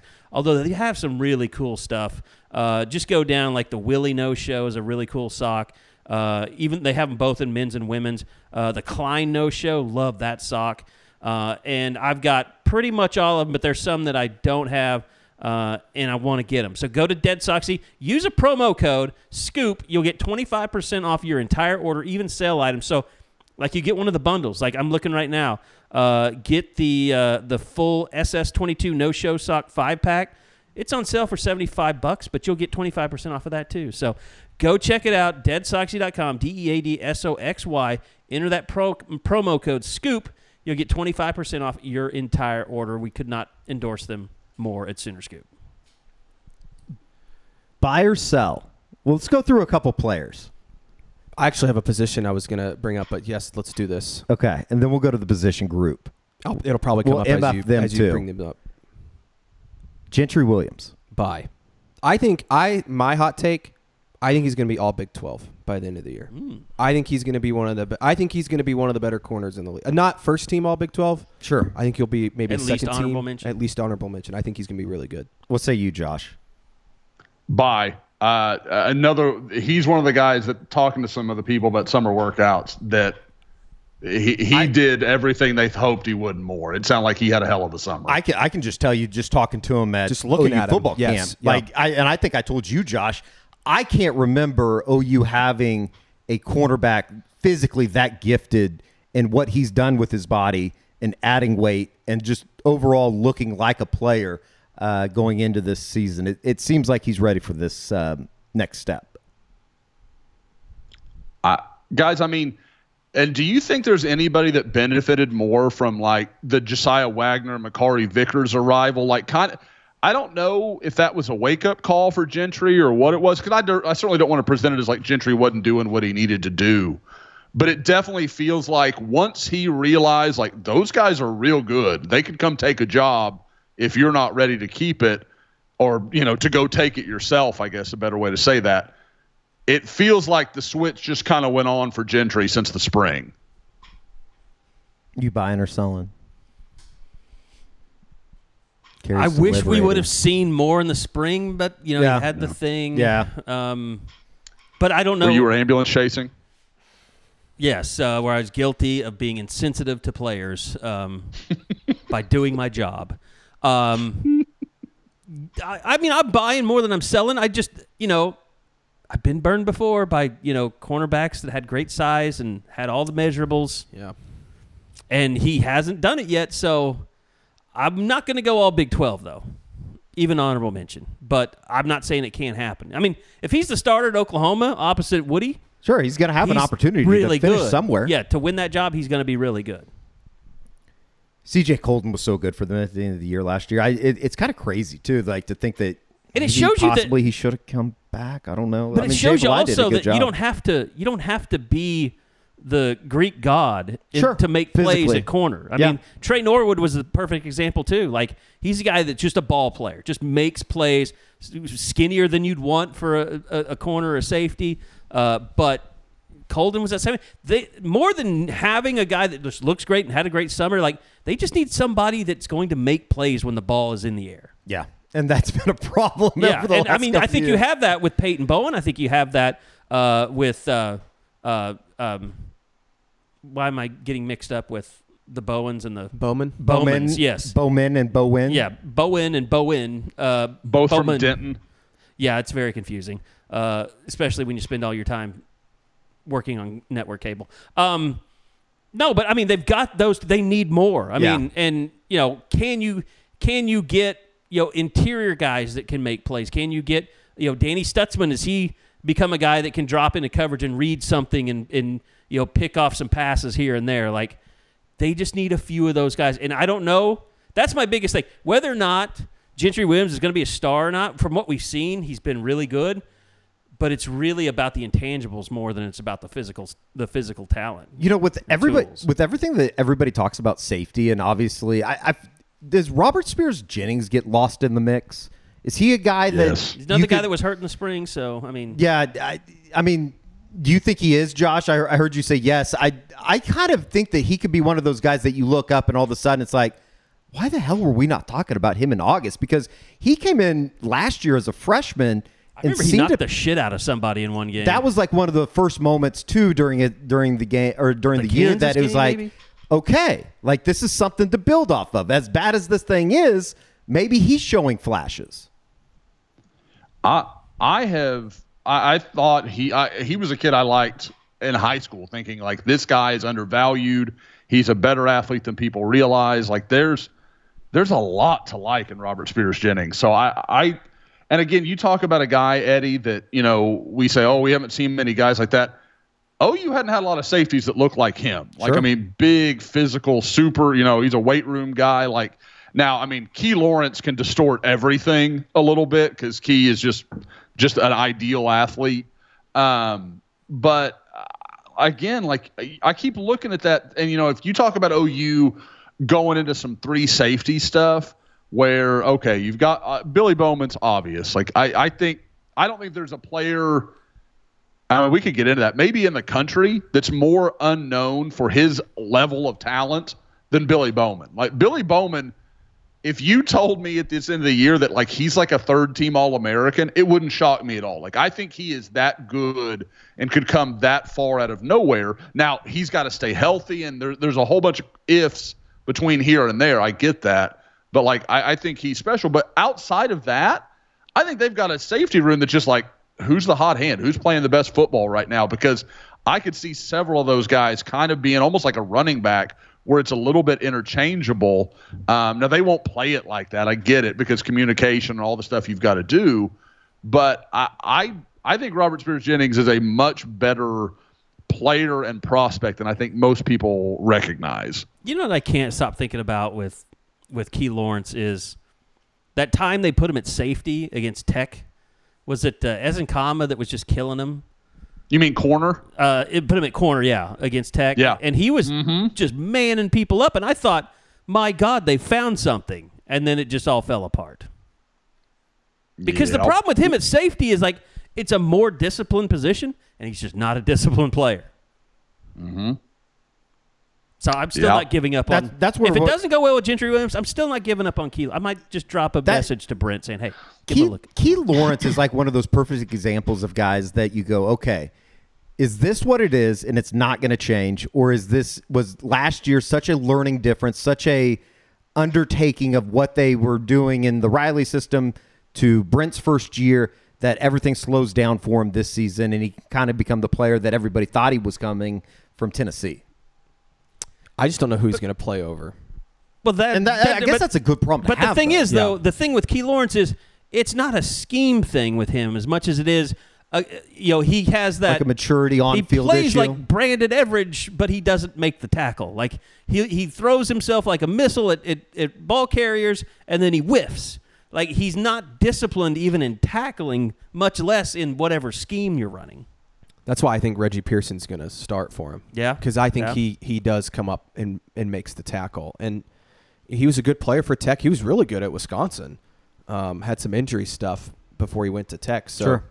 I I'm I'm in on Reggie Pearson. I think I think it's going to be him and Bowman are the two starters, and then I think Spears Jennings is going to be that third safety when they do the three safety look. you know, just writing uh, the uh, the Crimson countdown stuff, I feel like I've had a bunch of the safeties or the de- a bunch of the defensive backs, and just being able to sit around and list off a bunch of names is a little bit different than it has been in, in Yeah. past years, where they do have options back there, and you know, obviously Brandon Hall's done a really good job of kind of almost as much as uh, you know Demarco has with the running back room of reinventing that room and getting guys in there that can be serviceable and be contributors from day one. Uh, and then, you know, obviously it'll be really interesting to see what happens with Peyton Bowen. But I don't know. It's going to be like there's so many of these guys that you could just sit here and go through position group to position group and list off. But to be able to sit here with, you know, a confidence and say that, yeah, these guys are going to be the players that everybody thinks, I, you, you just can't do that quite yet.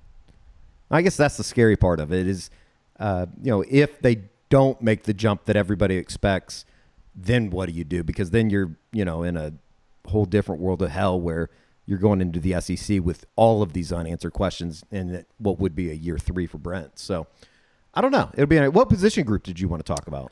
Uh, tight end. I everyone's talking about receiver, and I I agree that is a big concern because I just don't know who's going to step up there. I I am uh, very worried about the tight end group just because I think we forget how good Brayden Willis was for them last year at times and, and bailed them out. And and the the play designs that they did for him, he was great in run blocking.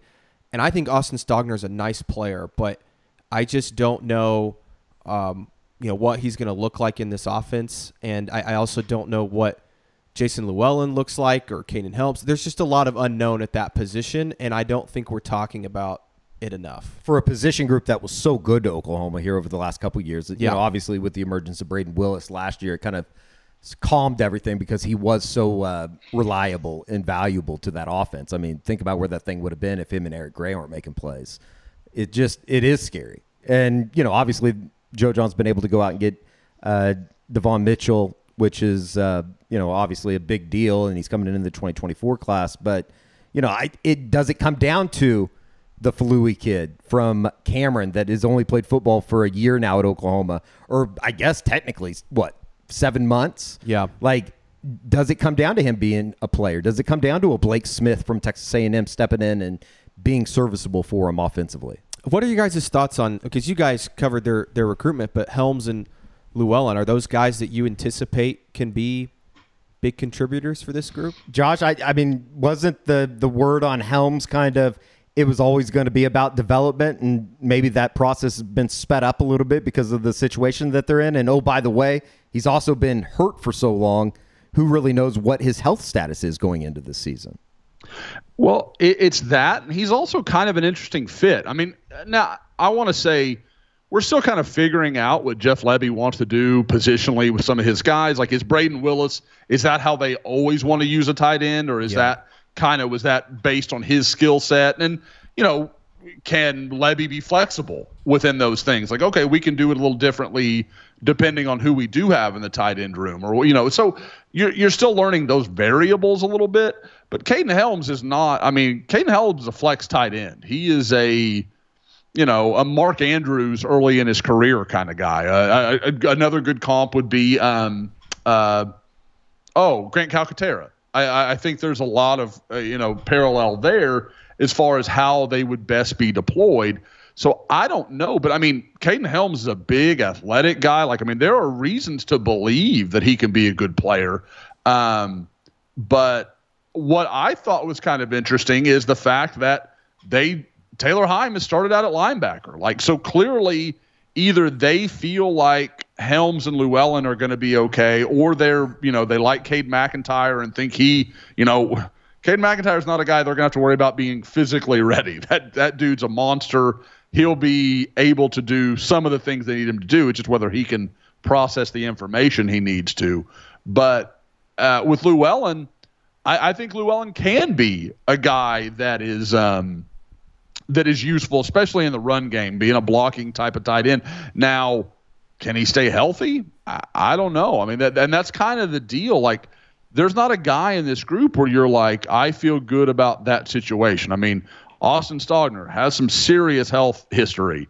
Um, and, and at no point in his career, let's just be honest, has ever really been a dominant tight end. He's been a solid contributor, but nothing more than that, really, anywhere he's been. You've got, you know, Helms and Llewellyn, two young guys, have a lot of injury history already in their time.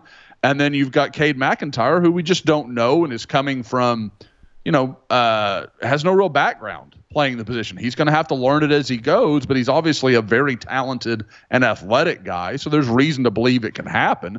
I just don't know if in year one that's realistic. And then you've got a walk on that was, you know, playing basketball at Cameron not long ago. So I, I, I don't know. I mean, we, I, I think George is completely right that I, I think you can mask this to some degree. I think you can get by.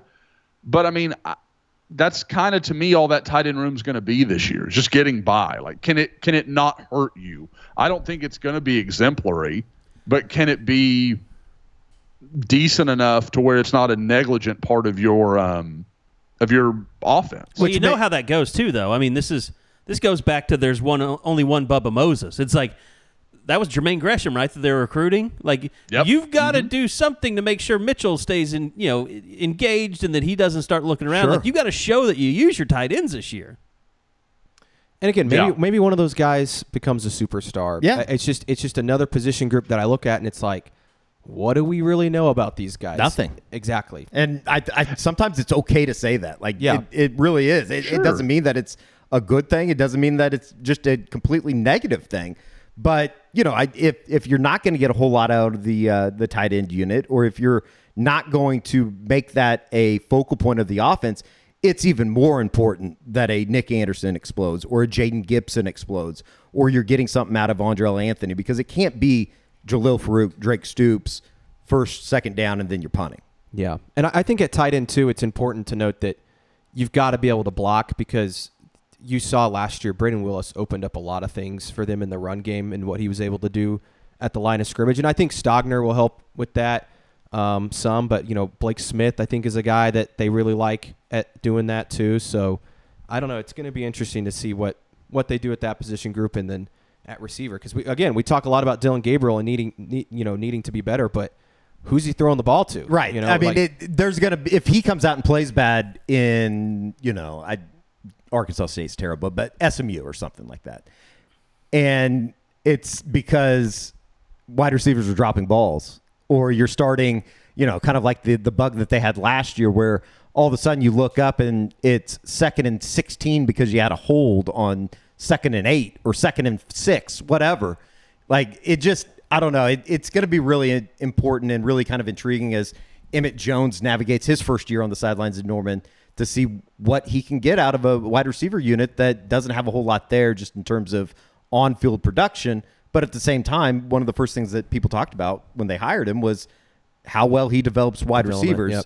Well, let's see it through the first uh, you know couple games. And I do wonder too, and, and this has been some discussion, Josh, I think on on the board chat. You know, does the offense look any different with you know having more quarterback depth, bringing in someone like Jackson Arnold? Do you do some different things with Dillon Gabriel that, that maybe they were worried about doing last year because you, you knew if he went down they were screwed? I mean, do, do you guys think that we'll see a, a different offense in terms of what Lebby's doing? Maybe not tempo wise. I know I kind of dove into that a week ago or so, but I'm down for for for designing a you know a, a playbook kind of for Jackson Arnold where you give him a series in the first half or the second half or I you know it's hard to do that though because I mean Jeff Lebby Like, are you proposing that like Jackson Arnold being a part of the offense from the get go? yeah not like a not like a uh, you know a belldozer type deal Right. but Right. you know something where he gets a series like I was more so saying be- like, it'd are be they gonna, super interesting It if would that be happened. awesome. That would be. I mean, that would be fun. I But- mean, now I think from the get go would be a little tough because you want Dillon Gabriel to get confidence, to play well, Sure. to have that opportunity. Yeah. But if he is playing well and your offense is putting up a lot of points, then I think you should look at that. It's a lot easier to do that if you go out and you play well early. Right. You know, Yeah. and and how much do you show before the Big and Twelve? and maybe you use that like a motivation. You te- you tell Jackson like, look, I need you to be a team player. I need you to learn. I need you to support Dillon Gabriel. And if it goes well, we're going to start giving you a series every game. I haven't heard a whole lot of this, so this would be a complete projection on my part. I'm not trying to cause any controversy, but I don't think that there is a division in that quarterback room, maybe like there was with the Spencer and the, No, the ego and the confidence that Caleb Williams brought with him. I, I think that uh, you know everything that we've heard, and then everything that we've heard, you know, kind of off the record too, is is that Jackson and Dillon get along extremely well. So I don't There's a think that there would ever bigger be age difference sure between those sure. two. and it's probably i don't think a feeling of oh this you know this mf'er behind me is trying to take my job i think it's more of a let's be a really good team because we know how important this is Well, and Dillon said at the spring game that he knows Jackson's the next guy. I mean, I, I Yeah. wrote that story. I mean, he was like, "Yeah, I know Jackson's the next, you know, big deal here," and, and talked about taking him under his wing. I Well, you I- think about it, like okay, and then the the the Spencer and Caleb thing was it's so different because Spencer came in and then they got this transfer in Jalen Hurts. Yeah. Then he had to be his backup. He sat behind. He waited his time. He probably thought he was better than Jalen Hurts, like most young, cocky five star quarterbacks are going to think. Like he should have gotten a better chance instead of like what was his only action like late in the the bowl game when they were getting their heads kicked in For who? For Spencer Rattler. yeah, he also played well in he the, played uh, in the in the covid season which you know i i think but he's talking about his Spencer's first year. His his, Oh, his oh, true oh, he, freshman he played, year. He played some you, in the, the opener against whoever they not Houston, but the next game. Yeah. Yeah, yeah, yeah, I know who you're nobody. talking But about. like, Yeah. but he waited that whole Kent year for his opportunity for Jalen Hurts to be gone, and Jalen Hurts finished the second in the Heisman, and he's like, "This is my time to shine." And you're sitting there with Caleb Williams, also, uh, you know, well, not that year, but you go through the year, the COVID year, like I said, you play well in the Cotton Bowl, then you come back and you have this kid. It's like, who are you? You haven't, you know, you haven't lived up to Baker Mayfield or Kyler Murray or Jalen Yeah. Hurts. Like, I'm going to take your job. Like Jackson, Dillon's not in that situation. well and there was a lot of like personal i think just conflict and beef between those two because i don't think spencer was very mature at the time either Right. i don't think he really think he is. Those were accepted also- the con- the the competition maybe like you would want As we found out too, those are two ver- very big egos.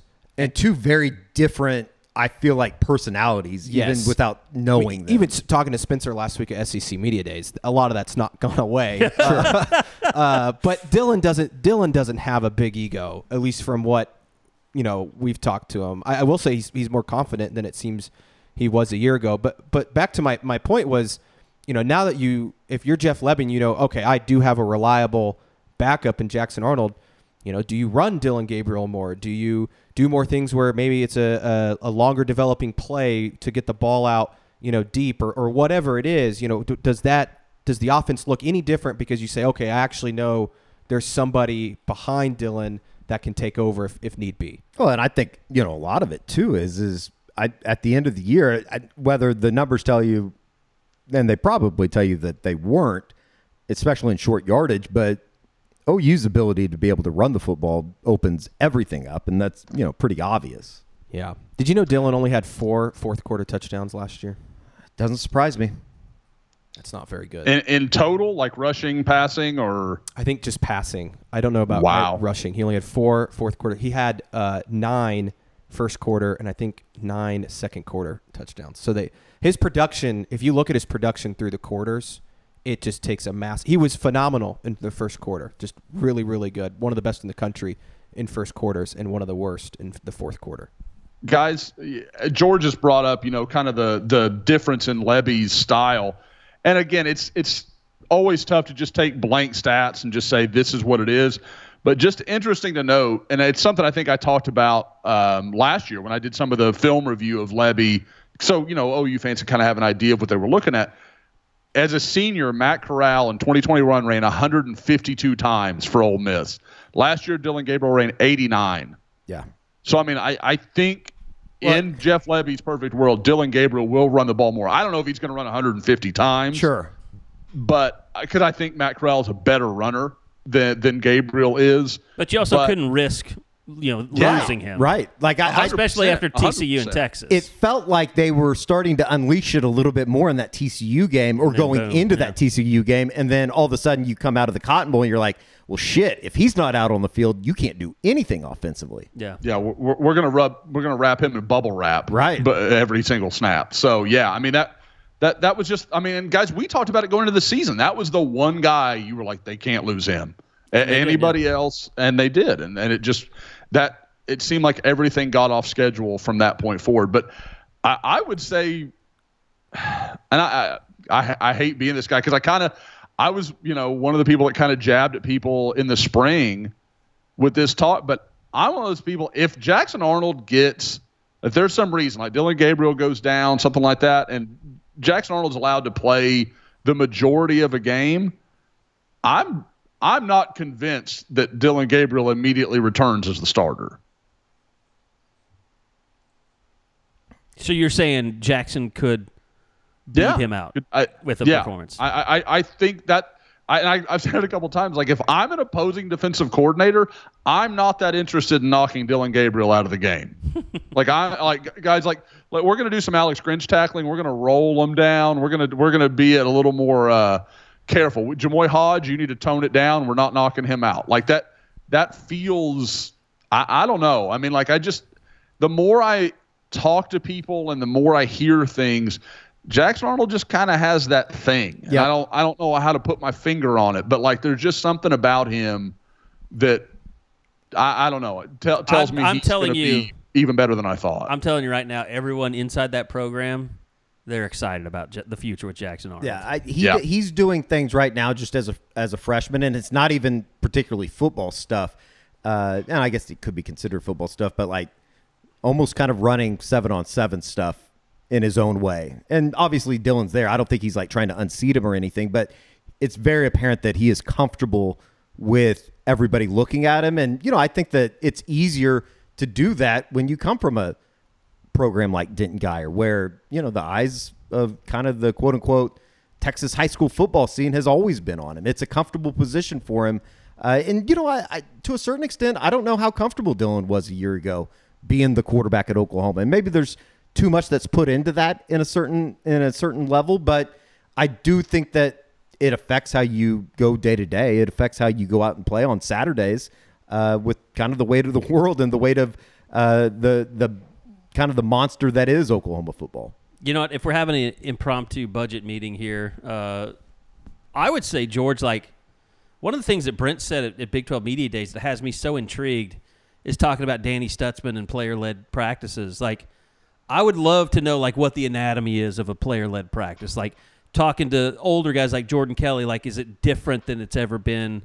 Like are, are players expected to be more accountable for leading practices? Um, because nobody's ever talked about that kind of stuff before. Yeah, and I wonder, like, is that something that they did under the old regime? Like, is that Exactly, something? yeah. You know, yeah. That that It's it, it's not like Yeah. Danny's talked about it. He talked about it a little bit at Big 12 Media Day, just as far as how uncomfortable, and I don't know about uncomfortable, but just how foreign that was to him. And especially when you go back and you're trying to lead these summer workouts or whatever, and A, you hadn't played in a defense before, you hadn't been on the field, and then B, you don't really know the defense like they know it now. And particularly somebody in a Danny Stutsman. And and that's the reason why I want this to work for Brent because stuff like that is like that's big boy ideas. Like mm-hmm. to teach your players how to practice when you're not there. Like I just don't think people have thought that much about it. But obviously Brent comes in here and he's like this is what you do in a successful program is when we're not there the the older guys have to be able to get everyone together and go conduct a practice. It's not going to be the same as with the coaches there, but it's going to be better than a bunch of guys out there running around playing grab ass. Well, and it, I guess it probably isn't a surprise that that probably falls under discipline within a program, which you know I think everybody would argue towards the end of, uh, you know, particularly that final year under Briley, stuff stuff like that had waned. I, I don't think that there was a whole lot of focus being put on stuff uh, that you know it, it's it's kind of the talk about all the small things, and you go back and you listen to some of the stuff that Brent. I'll I'll say this, you know, till I die that if you go back and you listen to some of the stuff that Brent talked about in the introductory press conference, and then some of the stuff that he even said at the beginning of the season last year, uh, he was basically telling you that everything wasn't okay. Like, and I, I think that there's it. Maybe it's the hi, a hindsight type of deal where you go, oh, okay, yeah, that's of course what he was talking about, and maybe it was unintended in a way. But I do think that they were basically telling you like, this is going to be a rough uphill battle. Like, we're going to have to figure. We're still Oklahoma. We're going to have really good players, and on a given Saturday, we're just going to be better than the other football team. But to actually go and compete and be a team that you know they want to be and go win a Big 12 championship. I mean, look at Kansas State. It's not because they have a ton of athletes up there. It's because they were a really good, disciplined football team. By the way, I I truly believe that the homeless problem on Campus Corner has produced some of the most aggressive flies in the history. of God, they're all over in here. But part of that's we've got fuzzies just sitting out, but but they're yeah, so all over. aggressive They yeah, all over me. in your face, all over your body. Like just. By the way, uh, I looked up those Dillon Gabriel four touchdowns in the fourth quarter. Two of them came against Texas Tech, so half of them came in one game. Those four fourth quarter touchdowns. Not great. and he did not have any rushing touchdowns in the fourth quarter. So only four total touchdowns from Dillon Gabriel in the fourth quarter. Yeah, that's not good. It's not good. They just weren't good at the end of games. No, I mean, they and, terrible. and look, they were bad at other times too, but just in those tight games, man, It's, offense it's and crazy defense, how they were bad, they were in the fourth quarter, though. And at the same time, you think back of how many games they were truly in with two, three minutes to play. I mean, even the Baylor game, if you want to say that they were technically in that game, needing a stop and get off the field and get the ball back to the offense, uh, it's it's stuff like that that adds up. And, you know, obviously, 17, 18, 19, they were able to truly get away with murder out there. Like just how poor they were defensively. They were always able to find a way out of that hole that they dug because they had historically great offenses. I'd like to take this moment to apologize to Dillon Gabriel for hiring the world's biggest uh, Dillon Gabriel hater. Hey, I defended Dillon back in spring. All you know, I, I was all over you know saying that it was crazy talking about Jackson Arnold beating him out for the starting job, and I still think it it should be Dillon's job, but uh, I do think it might look different with Jackson. It's up. know, To, look, it's it's up to available. it's up to Dillon Gabriel to keep the job, Yeah, to play yeah. well, and to silence the doubters. Yeah. And I, you know, I think he'd be the first person. Like he kind of talked about it in, in Arlington at Big 12 Media Day. Like he's the first person to tell you they have to be better offensively, or you know they really are in a bad way. And I think that you know with the guys that they have around him, it feels like they should be better in some spots. But there's just so many question marks about guys that you just can't sit here and say, yeah, he's going to be a, you know, I, you can't sit here and say that Jalil Farooq's going to be a Biletnikoff semifinalist. I mean, I think that'd be almost kind of crazy to say right now. But then you do fall back on this idea that, kind of like you said, Josh, the the schedule, when you look at it, it it offers many opportunities. I mean, out of the 12 games, they're probably going to be favored in 11 of them. And the one being that they wouldn't be uh, favored in is Texas, right? I think that's right. Yeah. Yeah, yeah, that should And be right. now, like, that's not to say that, like, you know, going out to Provo in late November is not, it's not going to be easy because it's cer- certainly something new. I don't think BYU is going to be any good. Even Cincinnati at the beginning of the year. Cincinnati shouldn't be very good. It's a game that Oklahoma, the team last year, yeah, they could go up there and lose for sure. But you work your way through these games where you go, yeah, they should win that. And all of a sudden you look up and you go, how does this team not win 10 games? All right. Uh, is Uh, there anything else that we wanted to hit on before we get out of here today? Were you saying Uh, something, I- Josh? Uh, well, I was just gonna, I was gonna continue the Gabriel stuff, but we'll we'll get out of here. That that's fine. Um, I did want to say that we talked. Uh, I guess is this is the um, pod notes. Uh, the Robert Spears Jennings big hit that we talked about was on the extra point for West Virginia when he just cleared out the the holder and Bowman picked up the ball and ran it back. I think for I believe that was a two point conversion that Yeah, it time. was. Um, so yeah, that was uh, that was the big moment when OU took a 12-6 lead into halftime in Morgantown. There was one on the west sidelines Yes, I here remember in that. Norman yeah. that, uh, and I think it might have been the Kansas game. I just remember seeing that going, who the hell is that and where has that been all Yeah, year? where where where's this guy been? So, yeah, no, it's a great show today. Uh, a little longer than usual, but that's always fine. Um, Real quick, Yeah. we made it an entire podcast without NIL talk, but the federal legislation that's been put out. Damn it, Eddie. You know people are just going to come I, after well, me I- now. I, I, I know, but gonna blame I, Terry. I, I feel like this is a Are pretty you trying to important win this guy on the on the Crimson Corner like a year subscription or something? Because I, told him, I I told brought him it up. I if he it could prove that I talk about NIL on every podcast that he would have to have a he couldn't prove he I was going to ban him for a year. It's a bipartisan issue. I just don't know why people get so upset about NIL talk. I mean, I think I have a clue why, There- but I'm I not mean, sure. There is an irony in, I think somebody said it on the board maybe yesterday, that for the longest time, NIL was the biggest issue with Oklahoma recruiting. And given the last couple weeks and the way that it things seems have gone, like they really excel at NIL. it, it seems like they might have had their shit figured out despite you know the, the detractors of it but at the same time i do think that like with you know the the bill that's been put out there something's gonna happen like they're not that was gonna a bullshit bill. I mean, they throw that Wait, thing which about the one? three There's years. a- there's been I'm a talking that- about the Tommy Tuberville. Tommy one. Tuberville and Manchin that the one To that they put that out you yesterday can't the transfer pass, for three years. that's never gonna fly Well, that bill's not. Why even put that in the bill? You're just ruining Well, the I bill mean, before it even 'cause starts. they're idiots Well, it's I the mean, same I- with both uh, of them. making them employees. That that type of bill will never get Right. passed. They But tried I- that in California. and we it's- are it at a went point though nowhere. where something's gonna happen like they're not gonna just have inaction for the next six months on it Well, I mean, and here's the thing. I think this is why people get mad.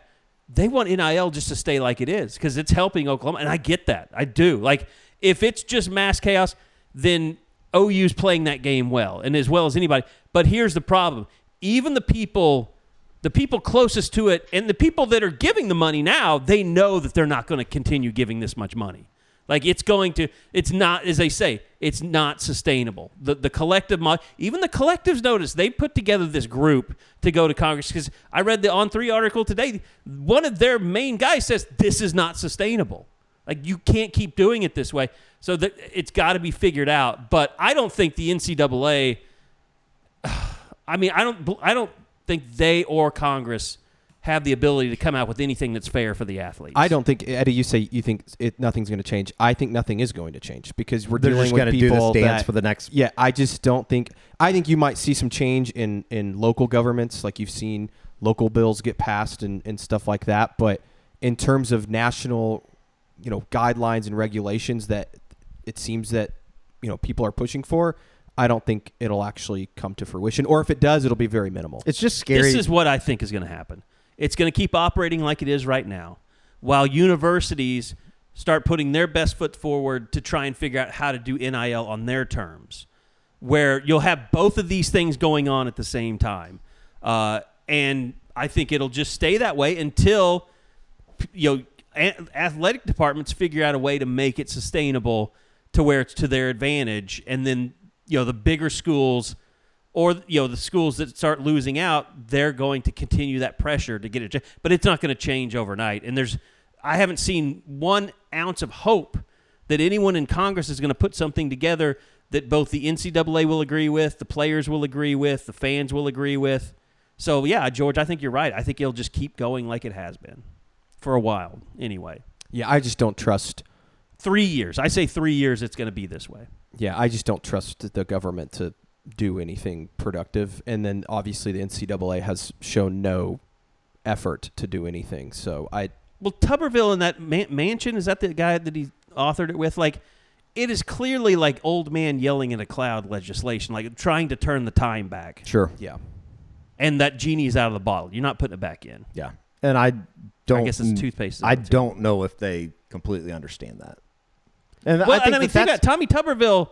He was out of touch when he left college football. He's still out of touch and just getting further out of touch the longer he's away from it. sure. the only person I trust to actually get any change is Greg Sankey. Now, if he runs for president, then maybe they'll change something. But I don't.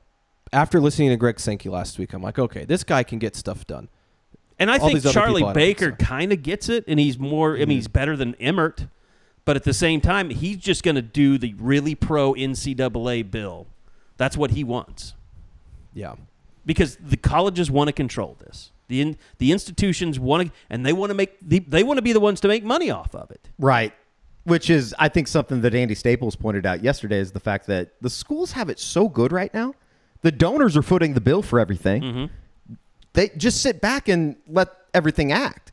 But then you have people that are coming in, and it, it kind of goes back to, I think, what everybody has followed in recruiting, especially over the last five years, and probably more specifically, like the last 10 years, even, is the idea that these five star kids are going to go to, you know, wherever UAB or whatever, and they're ne- they're never going to have that opportunity. Like I think that the the smaller schools are saying they don't want to be used as feeders, right?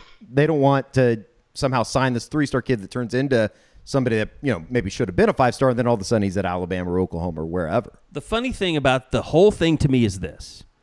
You talk about NIL. What is really NIL? Like, Livvy Dunne has no problems with NIL. She, Caleb Williams, they have no problems with NIL. Right. Those are the people that were going to make all the money in the first place. Right. It was never meant to be a system where everybody gets paid 50 grand a year And I think that for no reason there's people that other than being football think players. that that's what was supposed to happen. That you know, out of the starting eleven on Oklahoma's defense, you were going to have you know, Everyone maybe- gets $100,000. Maybe this guy makes five hundred thousand dollars, but everybody's going to be, I guess, sharing profit in a certain way evenly. When it's not the case. Even when these guys get to the NFL, the quarterback's going to be making. Like I, I saw something about uh, the in like 2013, Aaron Rodgers was making 18 million dollars. There was only 12 quarterbacks that were making over 18 million at the time. I think now there's four guys that are making over 60 this next season Jesus. with like I think more than I want to say it was 18 is the number. Like They're Kyler's all making making, over 25 million Isn't this Kyler year making crazy. 40 or something? Yeah, I mean it's insane. The the money that quarterbacks are making is absolutely And insane Sam's right now. first contract was 70 total, I think. Oh, and he, got he earned every part of that. I said that was when he got drafted, though. Yeah, that was the signing bonus. He was in. He was the final class Right, with the before the- massive uh, signing bonuses and stuff before like the that. the staggered or whatever they call them. Eddie, I've I've always meant to ask, and it's never been like a reasonable topic or like never been in line with what we're talking about. Did he think about that? Like, was that part of his decision to go when he went? Like, or was that just kind of an ancillary bonus?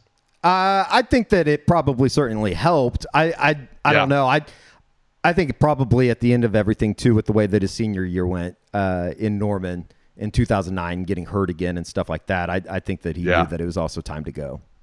Okay, Because I, think I think just- he thought I- about I leaving wonder. after oh wait after the national championship year, Yeah. and then I think they all bought back in, and you know he wanted to come back with uh, Jermaine, and all of a sudden Jermaine's out for the year uh, with the knee injury, and God, it was just a kind of a shitstorm. that I've never seen a year go from just unbelievable expectation to just shit show that fast. Like that Nebraska game is still one of the most abominable football games I've ever watched. So so bad. Was that the uh, like twelve to six game or something? yes, Landry threw five interceptions, I believe Five or that night. six. Suh Suh Yeah. was just dumb. And Ndamukong Suh did One of the literally worst- I like mean- whatever he wanted. You talk about Baker versus Mahomes. That was the complete opposite. Watching Landry playing Nebraska that night, it was like Who would- oh, it was. It became a game of 500. Was it like Literally. Zach Was that Ta- Taylor Martinez? Taylor? No, Yeah. Yeah, it was- no, uh, or- no, it was uh, Uh, it was I'm it not thinking- uh, It wasn't Zach Taylor? was it? He was, I said Zach Taylor, but I thought that was the name of the. No, that's Zach Robinson, Oklahoma State. Zach Robinson. it was would have at been. State. It would have been Uh, Taylor I'm pretty sure it Martinez would've been- because in 2010 they played in the Big 12, the final Big Big 12, 12 championship. championship. game. So that was 09, Yeah. Yeah. Well, let's just keep going another hour. We could do this. Yeah, we'll day. take. a I'm quick- loving it. We'll take a quick break here from our sponsors. Yeah, I mean, we could literally do the longest pod we ever wanted to do. If we, we probably could. And these someone people? is at our door. What are they doing? Scoopers, I guess. Hmm. Maybe they want to come well, on. the you know pod. who else is on that Nebraska team? Rex Burkhead. Carey. you want to start on a Rex Burkhead? It's probably time to go. Oh, I think that's Izzy. I think that's our realtor Oh, okay. or land or lease companies. Yeah, that's Izzy. There you go. I don't know. We're popular. Even the landlord wants to show us off. How much longer till the longest pod? Like, wha- what's the? T- the I don't record? know. If we went another 20 minutes, I think it'd be the longest pod ever. Let's keep it rolling. We'll get two hours next week. Yeah, we'll have a lot to talk about. Um, Media Day coming up on Tuesday, Yep, I yep. believe. So my uh, colonoscopy coming up on Monday. Might be a little under the weather on Tuesday. TMI. Can uh, is that why you asked me if I was doing anything Monday? Do I have to go? Is that a Scoop HD feature? No, I just need I need a driver. That's for sure. Um, they say you have to wake up at three in the morning to take the last of the exit juice. I think you do. That's what she does. I she think you do. All right, that's a way to end the pod. What do you Uh, know about that? That'll do it uh, for this edition of the Unofficial 40 podcast. Uh, thanks to everybody out there for listening. Uh, and uh, stay tuned we're getting bigger and bigger and better. I would say next week, uh, you have a chance of maybe getting YouTube back. We'll see. Um, maybe not with camp starting. I shouldn't make those promises. Uh, but we will have a lot of stuff from camp that we haven't done before as well. I know George and Eddie are fired up about doing some stand ups over there. Uh, so looking forward to that. More of that, more on YouTube. Just go to youtube.com slash Sooner Scoop. Uh, we're on pretty much every pod platform that's out there. And don't forget, uh, we are now on On Three. If you're stuck over at Rivals, uh, you need to make make the move. We'll uh, be announcing some camp specials here coming up uh, as well, probably when this pod comes out. but I believe Monday we're going to release some subscription specials for camp. So keep an eye out for that. If you're looking to subscribe and you just haven't pulled the trigger yet, uh, please do support uh, support the pod, support the site, support the office. Uh, we appreciate everybody who does that. So thanks for listening. We'll see you back here next week for another edition of the Unofficial 40 podcast from Soonerscoop.com.